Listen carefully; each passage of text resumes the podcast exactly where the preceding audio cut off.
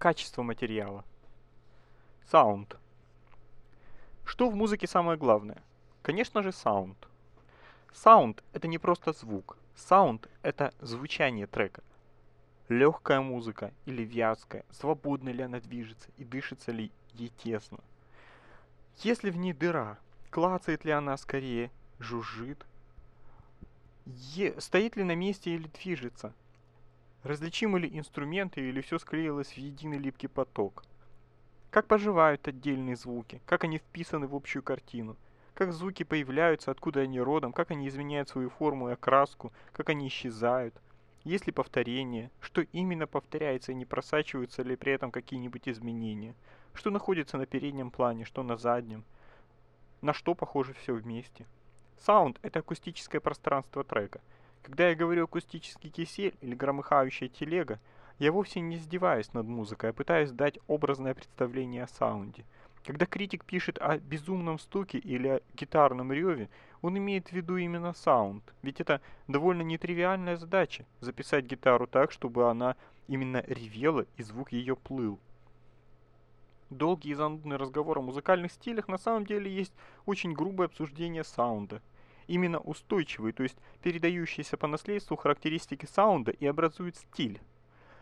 Но все дело в том, что современная студийная аппаратура позволяет сколь угодно тонко варьировать звучание трека. Никаких устойчивых характеристик саунда не осталось, а вместе с ним исчезли и стили. Сегодня каждый новый альбом, если он, конечно, на что-то претендует, должен обладать своим собственным характерным звучанием, то есть стилем. Раньше это требование относилось к мелодии и тексту песен. Если какая-то песня имела старую мелодию, значит это была э, та же самая старая песня. Новая песня, безусловно, должна была обладать новой мелодией. Саунд же мог оставаться прежним. Сегодня, если новый альбом имеет уже хорошо известный саунд, значит перед вами старый альбом. Новые ли в нем мелодии значения не имеет. Еще лучше, если их вообще нет. Мелодии и тексты отвлекают от звучания. Именно в этом беда поп и рок-музыки. Фиксация на мелодиях привела к тому, что звучание музыки не менялось десятилетиями. Rolling Stones напахали целую кучу замечательных мелодий и текстов к ним, но ни разу не смогли придумать хоть сколько-нибудь интересное звучание своей музыки. И не они одни. Конечно, далеко не каждый электронный альбом демонстрирует любопытный и оригинальный саунд. 90% того, что продается под вывесками техно, хаус, электро, хип-хоп, индастриал, транс, хардкор, ambient, даб, драм н бейс, нойз, трип-хоп, экспериментальная музыка и easy-listening – это безусловная дрянь. Но 90% любой музыки, будь то поп, рок, джаз, фольклор или пресловутая классика, это тоже откровенный мусор и бесконечное повторение пройденного. Sound versus Sound Quality. Интересный саунд – это принципиально иная вещь, чем высокое качество записи. Саунд – это характер записи, своеобразие записи, вкус записи, вещь, которую нельзя измерить линейкой. Хуже, лучше, качественнее, некачественнее – из ряда мифологизированный высокий западный стандарт качества студийной звукозаписи предполагает именно достижение очевидного совершенства. Записать, скажем, гитару так, что лучше не бывает. Правдиво, объемно, наполнено, как живую. То есть качество записи измеряется ее расстоянием до естественного звучания того или иного музыкального инструмента. Поэтому искажения воспринимаются как легко избегаемые дефекты. А с точки зрения саунд-эстетики, искажения столь же полноправный рабочий материал музыканта, как и существующий лишь в идеале чистый звук. У полированного мрамора и у бетонной стены поверхность разного качества. Это разные материалы, но нельзя полагать, что полированный мрамор это более качественная поверхность, чем асфальт, дерево, рубероид, наждачная бумага, стальная плита. То, что саунд может быть тонким, сложным, многослойным – но ни в коем случае не более качественным, это один из уроков трип-хоп эпохи, утвердивший новое отношение к звукозаписи. Стремление записать все инструменты с максимально возможным качеством приводит к катастрофе во время микширования. Между звуками отдельных инструментов не возникает пластических связей. Отдельные компоненты звуковой картины начинают восприниматься как герои аудиоблокбастера. Гитара, барабаны, клавиши, певица, флейта. Это действующие персонажи комикса. Не характер, а знаки. Мой преподаватель рисунка Александр Юликов говорил, для каждого предмета на лице человека есть название, нос, рот, но, нос, рот, глаз. Наивный художник рисует то, что ви, не то, что видит, а то, что знает, то, для чего есть название на языке. Два знака для глаза, знак для носа, знак для рта. А скажем, для участков лица между верхней губой и носом нет слова. Поэтому и рисовать там как бы нечего, там остается белый лист бумаги. А грамотный художник видит не только предметы, но и пространство между ними, их внутреннюю пластику и взаимодействие. Глаз, скажем, косит влево, а нос загибается вправо. В акустической сфере та же самая ситуация. Как есть тысячи способов нарисовать глаз, так есть тысячи способов записать гитару. Правильно неправильно записанные гитары – это детский лепет. Критерием может быть только художественная оправданность. Глаз, нарисованный Пикассо, не похож на глаз, нарисованный Делакруа или Дали.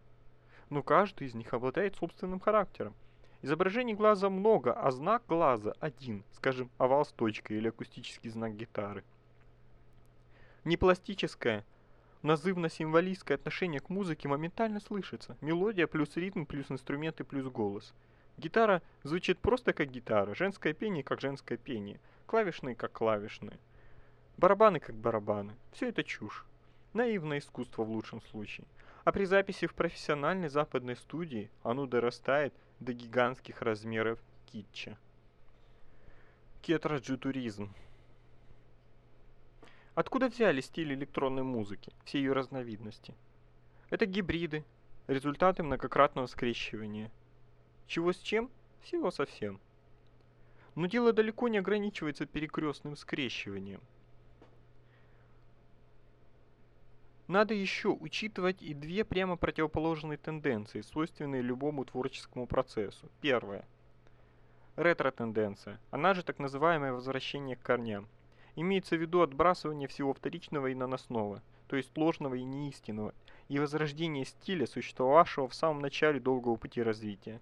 Даже если возвращаться к корням вздумает именно тот, кто много лет назад у этих корней собственно и находился, то рассчитывать на успех предприятия все равно не приходится – в любом случае, тут важно отметить принципиальный взгляд назад, в давно прошедшие времена, когда помыслы были чище, музыканты талантливее, трава зеленее, девушки краше.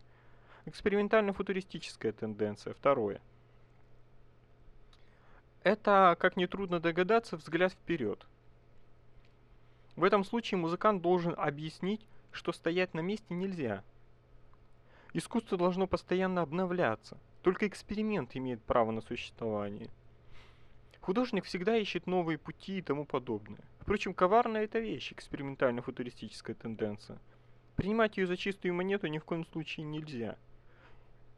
Ее постоянно поминают музыканты, и, разумеется, их желание не топтаться на месте можно лишь приветствовать. Но как только это желание начинает выражаться в каких-то конкретных и всем понятных словах, сразу начинается обман и подмена понятий. Ведь специальные термины – это рекламные слоганы, приманка для потребителя. В лучшем случае это нечто вроде торговых марок, экспериментальная и абстрактная электроника. Это такие же рекламно-тусовочные обозначения, как и все прочее.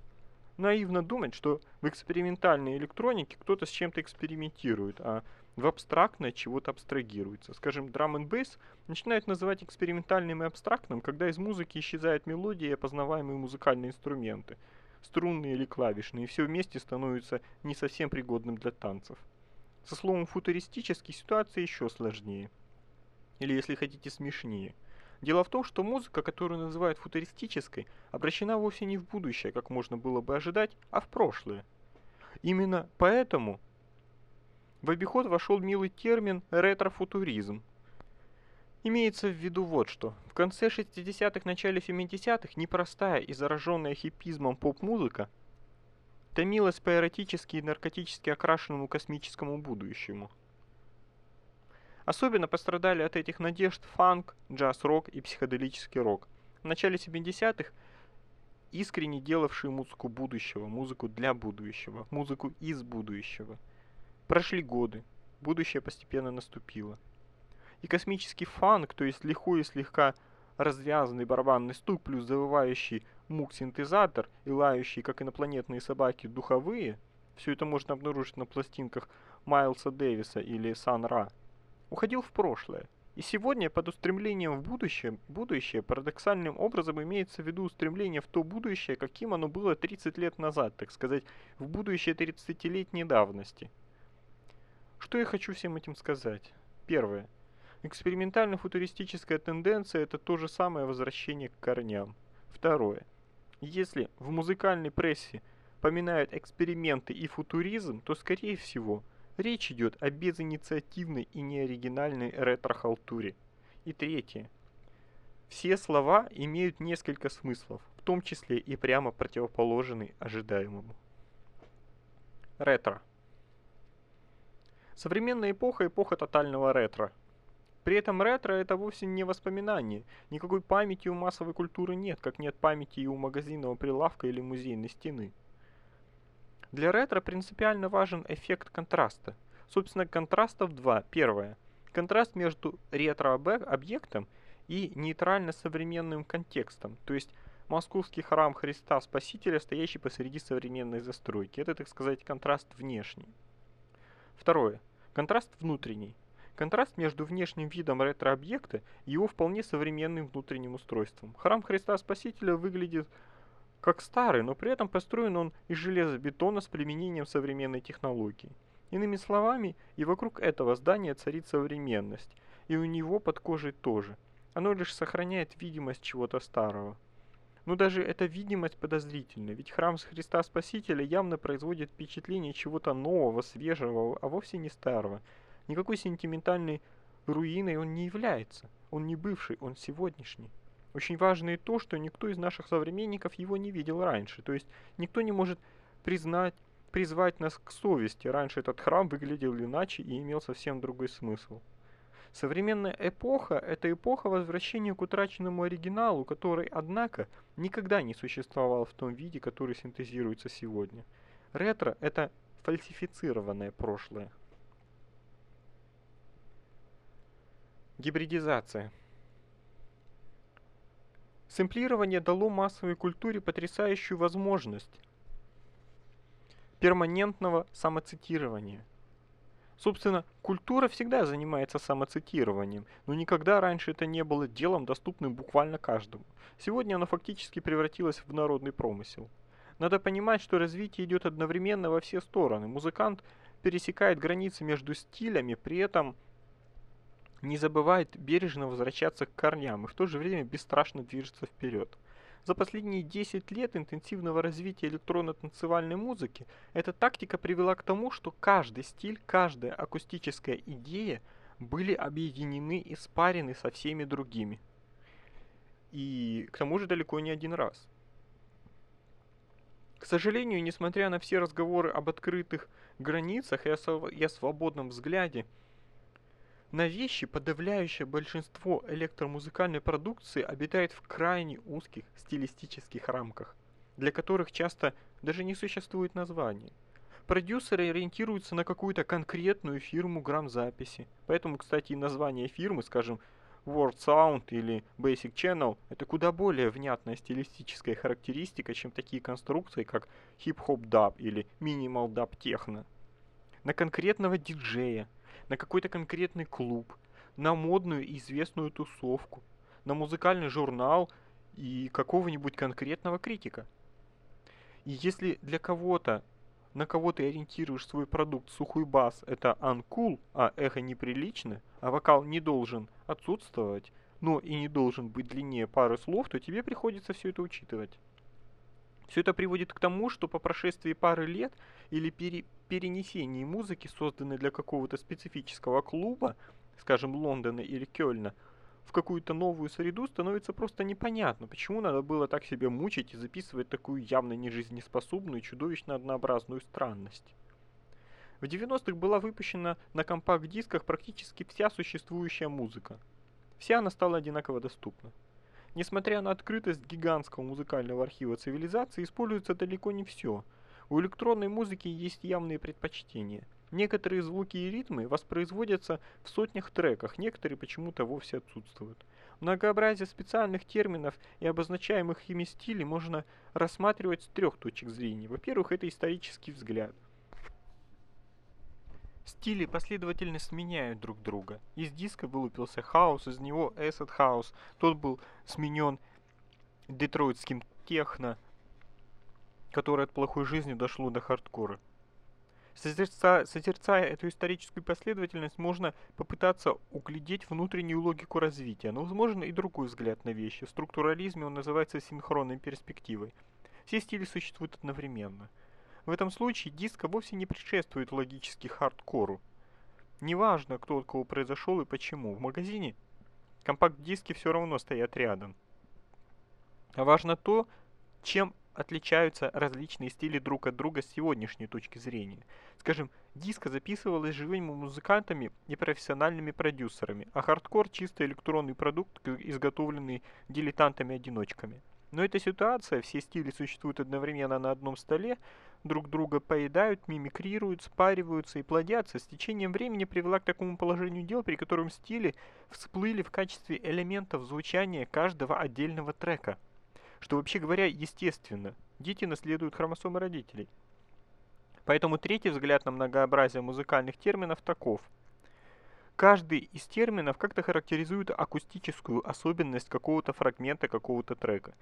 Скажем, вступление – это ambient, появляющееся синтезаторное жужжание и бульканье явно относятся к acid хаусу, но делать какие-то выводы рано – Вступивший бас явно выдает свое даб происхождение. При этом этот бас безжалостно искажен, а это явный след индастриал. А жужжание начинает захлебываться, что неудивительно, ведь его пропустили через эхоэффект. Это нормально для регги. Но результат, спотыкающийся и перегруженный, перегруженный рев, явно напоминает хардкор или даже нойз, если соответствующая ручка вывернута вправо до упора. Таким образом, тонкости стилистических различий часто сводятся к положению ручек на приборах, искажающих звук. Это совершенно нормальная ситуация. Практически в каждом треке содержатся в той или иной пропорции все возможные стили. Поэтому все эти стили следует воспринимать как составные элементы звучания трека, как кирпичи, из которых он сделан. Музыканты, подвязающиеся в сфере электронной музыки, имеют очень специфически устроенные уши, которые некоторые вещи они, кажется, просто не слышат, а к некоторым относятся необычайно придирчиво. Изготовление электронной музыки – это работа над нюансами, причем в стилистически ограниченных рамках. Поэтому электронная музыка звучит довольно однообразно и развивается невыносимо медленно. Иными словами, эйфорическая песня во славу саунда реальное положение дел не отражает. Драм н бейс или даунтемпо настолько же стандартны, как и продукция Rolling Stones. И точно так же не меняются годами. А к нюансам аранжировок и положениям ручек на своих студийных приборов и рук динозавра крайне не безразличны. Возник шокирующий многих эффект. На грампластинках 20-летней и более давности можно услышать пассажи, звучащие абсолютно как современная музыка. Услышав техно середины 90-х на, скажем, электротреки 80-го года, начинаешь подозревать, что под выражением «долгий путь развития электронной музыки» имеется в виду нечто парадоксальное.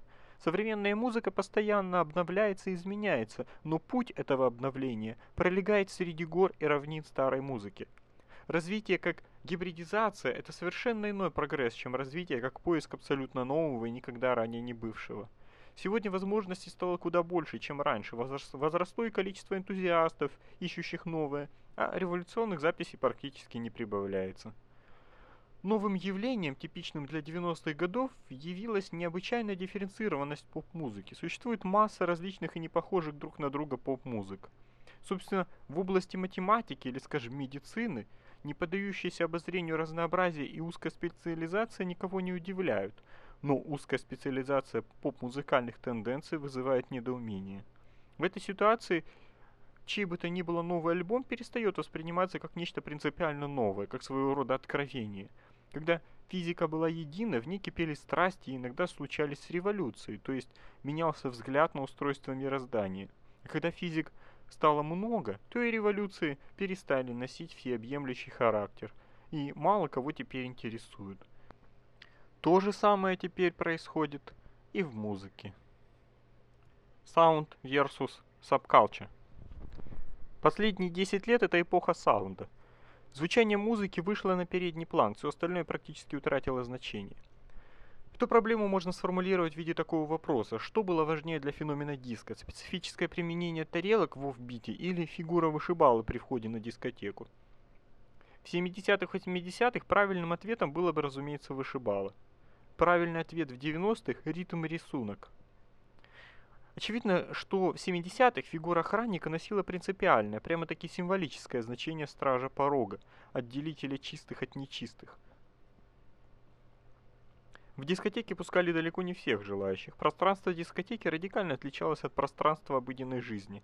Дискотека – это место, где посетитель, посетитель превращается в нечто совсем иное, надевает волшебную маску, становится частью субкультуры, актером эротически окрашенного и экстатически двигающегося театра андеграунда. Именно это и было важно, а вовсе не специфический ритмический узор. То же самое относилось и к панку, и к индастриалу. Они не были стилями музыки, стилизованным акустическим дизайном. Но с появлением техно ситуация радикально изменилась. В первой трети 90-х исчезли молодежные субкультуры. Скажем, техно абсорбировало в себя все, до того находившееся друг от друга бесконечно далеко. Внешние знаки отличия субкультур, все стили одежды. Aphex Twin носит длинные волосы, как хиппи, а WestBam бреет череп, как скинхед. На Love, на Love Parade в Берлине можно было наблюдать невероятные гибриды.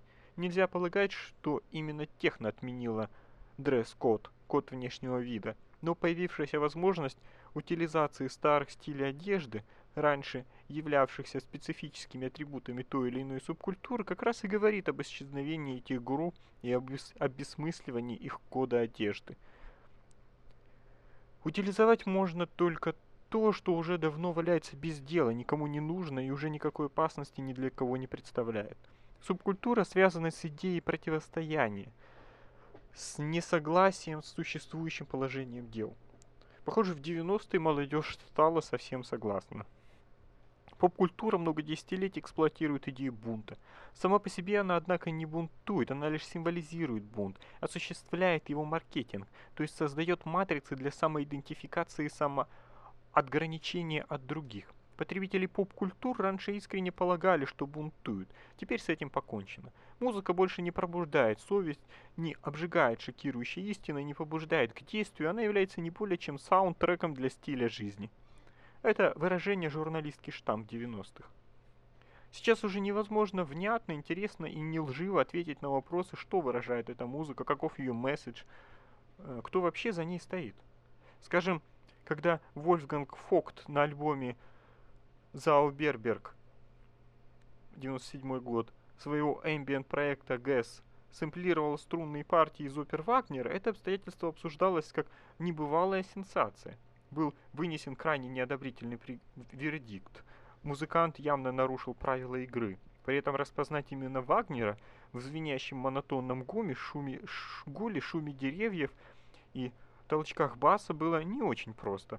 Музыка звучала вполне техноидно. В любом случае, сэмплированные пассажи из Вагнера и Шенберга звучали совершенно одинаково. Почему же возник скандал? Оказывается, сэмплировав Вагнера, Вольфганг подчеркнул немецкое происхождение техно, обратился к традиционным немецким романтическим ценностям, к теме сказочного немецкого леса, то есть фактически признавался в шовинизме. Конечно, это бред но показательно, что месседж музыки извлекался именно из ее звучания. Аналогичный пример. Тезис. Минимал техно – это эстетика нового финансового рынка. Почему? Эхихард Эллерс, Оч, Марс, лейбл, Returnal. Излюбленные в современном техно щелчки, треск, хруст, хруст – это звук денег, звук кассы. Это звук нажатой клавиши на клавиатуре компьютера, звук отданной команды. Таким образом, оказывается, что минимал техно Вольфганга Фокта – это одновременно и немецкий великодержавный шовинизм и холодный расчет биржевых спекулянтов. Даже агрессивно быстрая и шумная музыка далеко не всегда предполагает позицию протеста. Ну, можно взять какой-нибудь очевидный пример музыки протеста 90-х. Вот, скажем, Ману Чао, Орфей антиглобализма. Идеологическая позиция музыканта много раз была разжевана средствами массовой информации. Сомнений в адекватности интерпретации месседжа нет. Но ухо 90-х все равно обнаруживает, что Моначао это ловко сделанный, притом довольно легкомысленный сонграйтерский поп. По саунду явно ориентирующийся, скажем, на коллажи последних Битлз. Все это и Ману Чао, и санграйтерский поп, и Битлз потребляют нео-хиппи, их, впрочем, называют бобо, буржуазная богема. Ведь это сугубо глобалисти... глобалистская публика.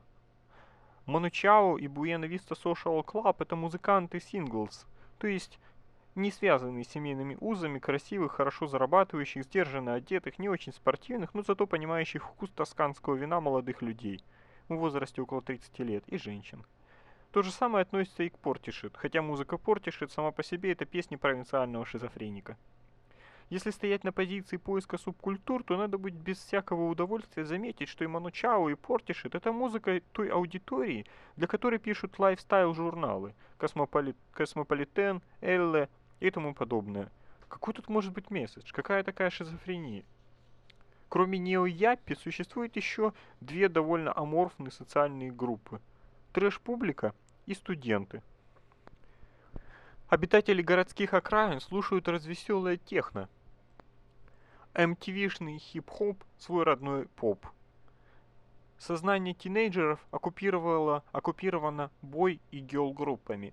Студенты покупают нечто более претенциозное, новые тенденции, будь то радиохит, drum'n' или минимал техно. Сегодня всем надо слушать электронику.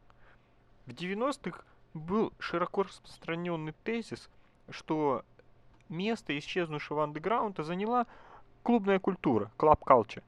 Имелась в виду система ценностей – музыка, шмотки, жаргон, наркотики и манера поведения, принятая в танцевальных клубах крупных городов, скажем, Лондона или Берлина.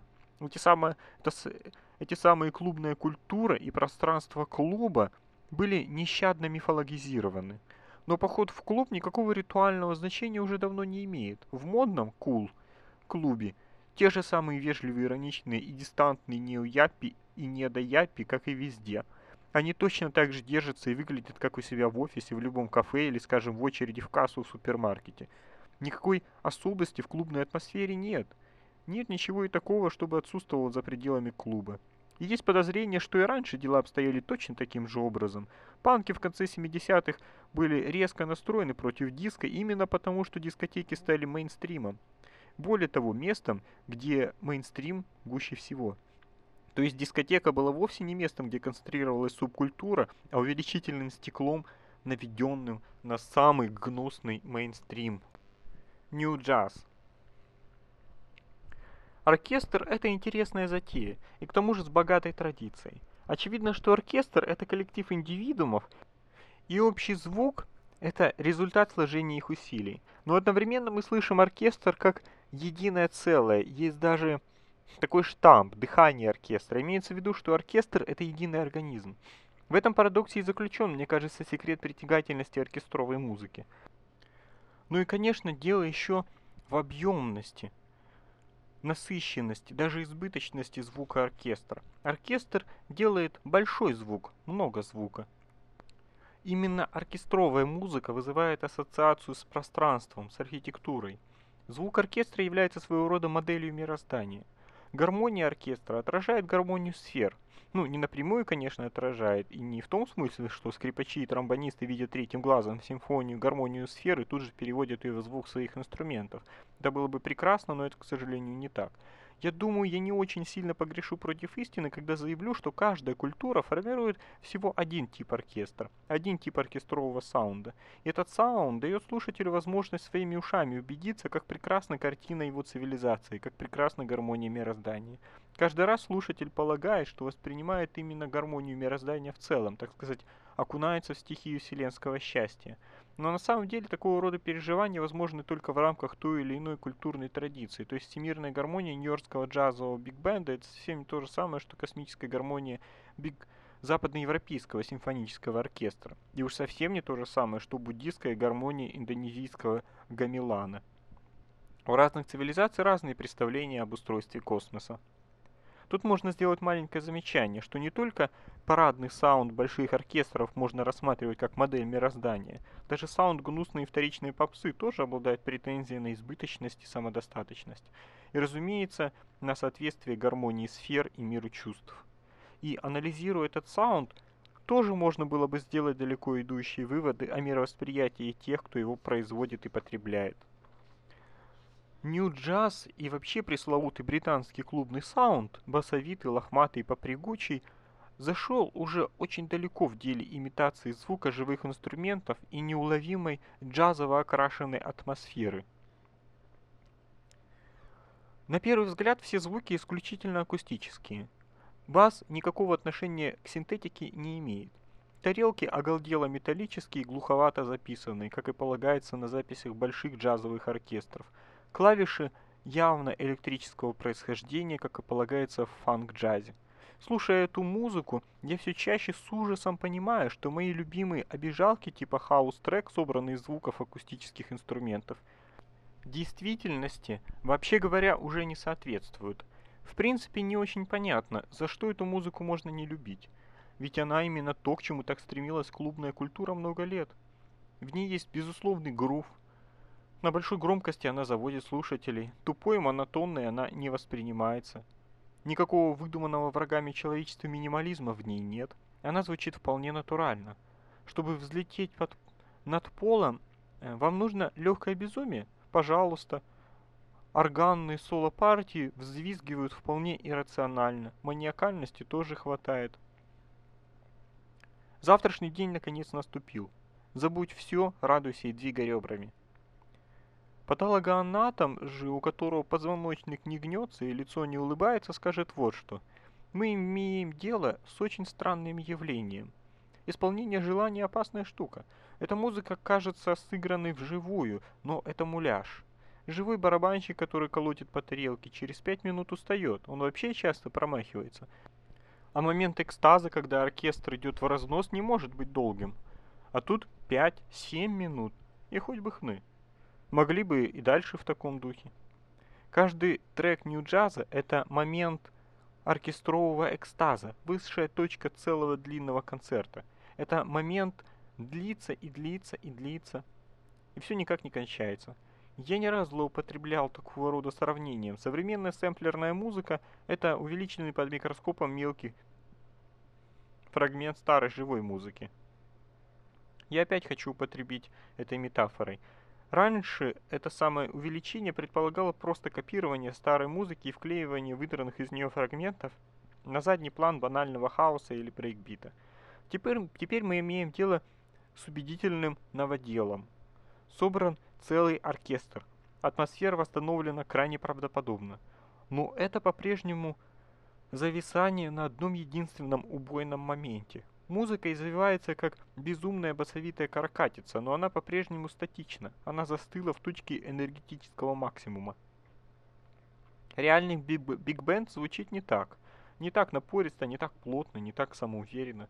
Впрочем, мне кажется, что мастера соул-биг-бендов, так скажем, Квинси Джонс, э, имели в виду именно нечто подобное.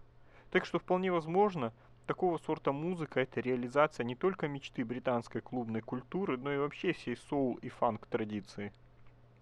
И последний вопрос. Почему это фиктивный оркестр? Дело не только в том, что, в нью, что нью-джаз, как правило, продукция одного человека. В реальном оркестре много воздуха, инструментов в нем просторно. Наверное, это соответствует тому обстоятельству, что небесные сферы, они же универсальные метафизические сущности – гармонию которых отражает оркестр, находятся на некотором расстоянии друг от друга. Биг Бенд, с которым мы имеем дело, это акустический супермаркет, все полки которого плотно забиты яркими коробками с вкусными и питательными товарами. В середине 90-х на этих полках стояли консервы. Теперь настоящие помидоры, выращенные в теплице. Sound versus Music – Музыка утратила связь с контркультурой, деидеологизировалась, стала свободной и абстрактной, превратилась в саунд. Можно надеяться, что освобождение пошло ей на пользу? Нет. Ориентация на саунд, то есть на моментальное акустическое состояние трека, ликвидирует внутреннюю логику развития музыки, фактически убивает ее, превращает в пучок нелетающей соломы, это вечная проблема электроники. Музыканты, вооруженные сэмплером, то есть мощной копировальной машиной, обнаруживают, что что-то они скопировать все-таки не в состоянии. И это что-то становится главной проблемой и идеалом современной танцевальной музыки. Это самое некопируемое что-то в данном случае следует понимать как жизнь. Понятно, что скопировать дрожащий гитарный аккорд из регги Ли Скретч может любой желающий. Но чтобы построить собственный трек, обладающий парадоксальной логикой, одного звука аккорда мало.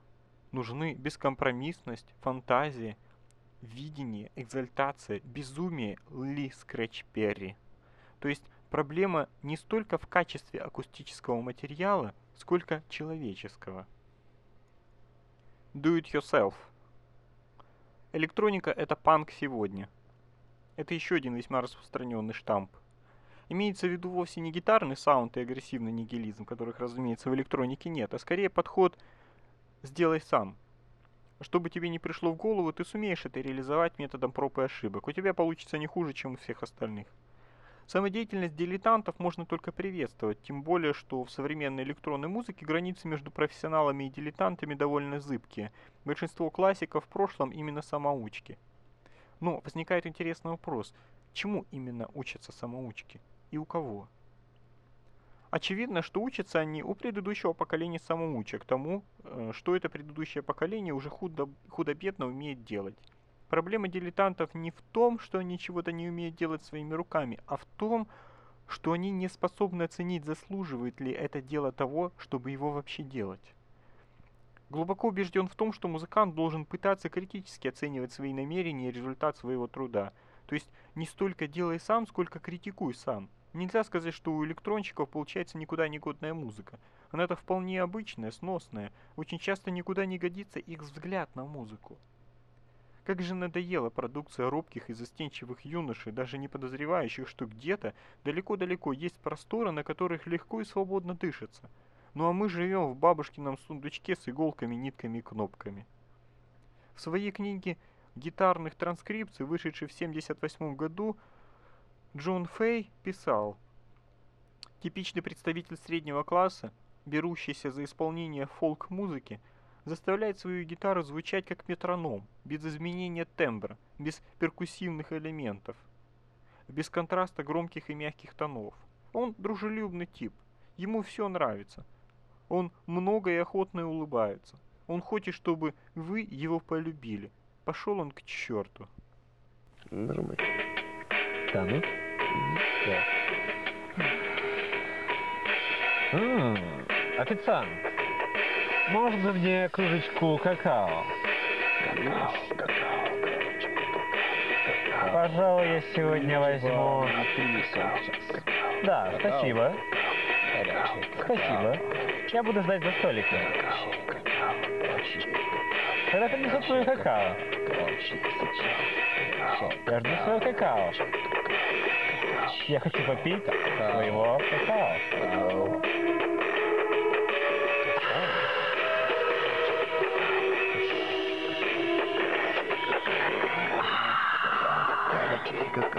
какао. Принесите мне какао. Какао? Какао. Какао. Горячее какао. А вы попробуйте какао. Ой, какое оно горячее. Унесите. Унесите горячее какао. Остудите мне. Какао, оно слишком горячее, не могу его пить. Какао.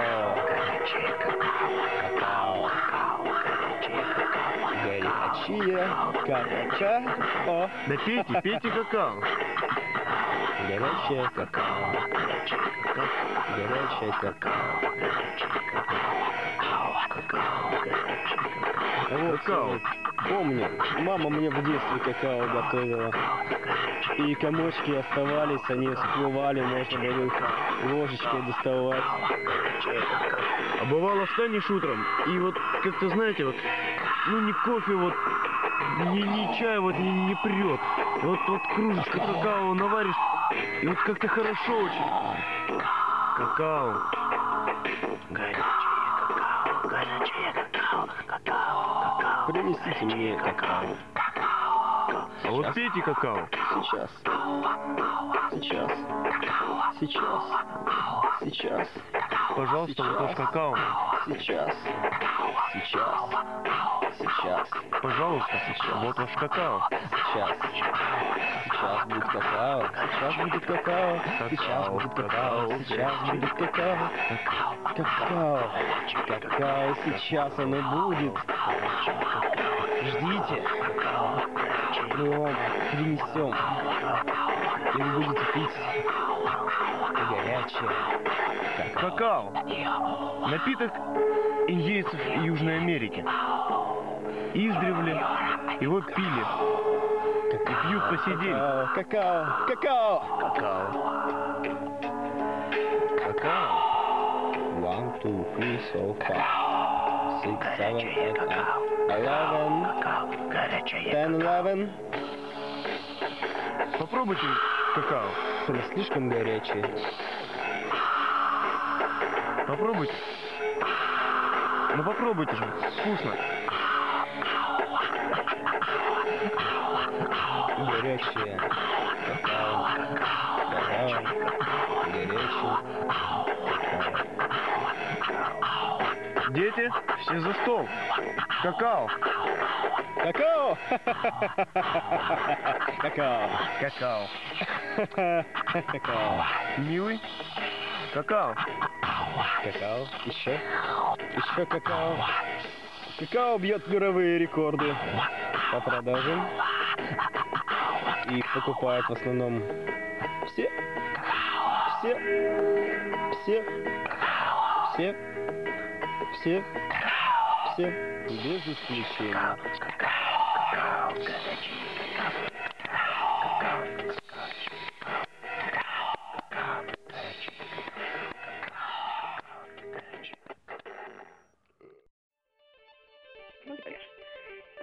mayo. Du var som kommer från Norge.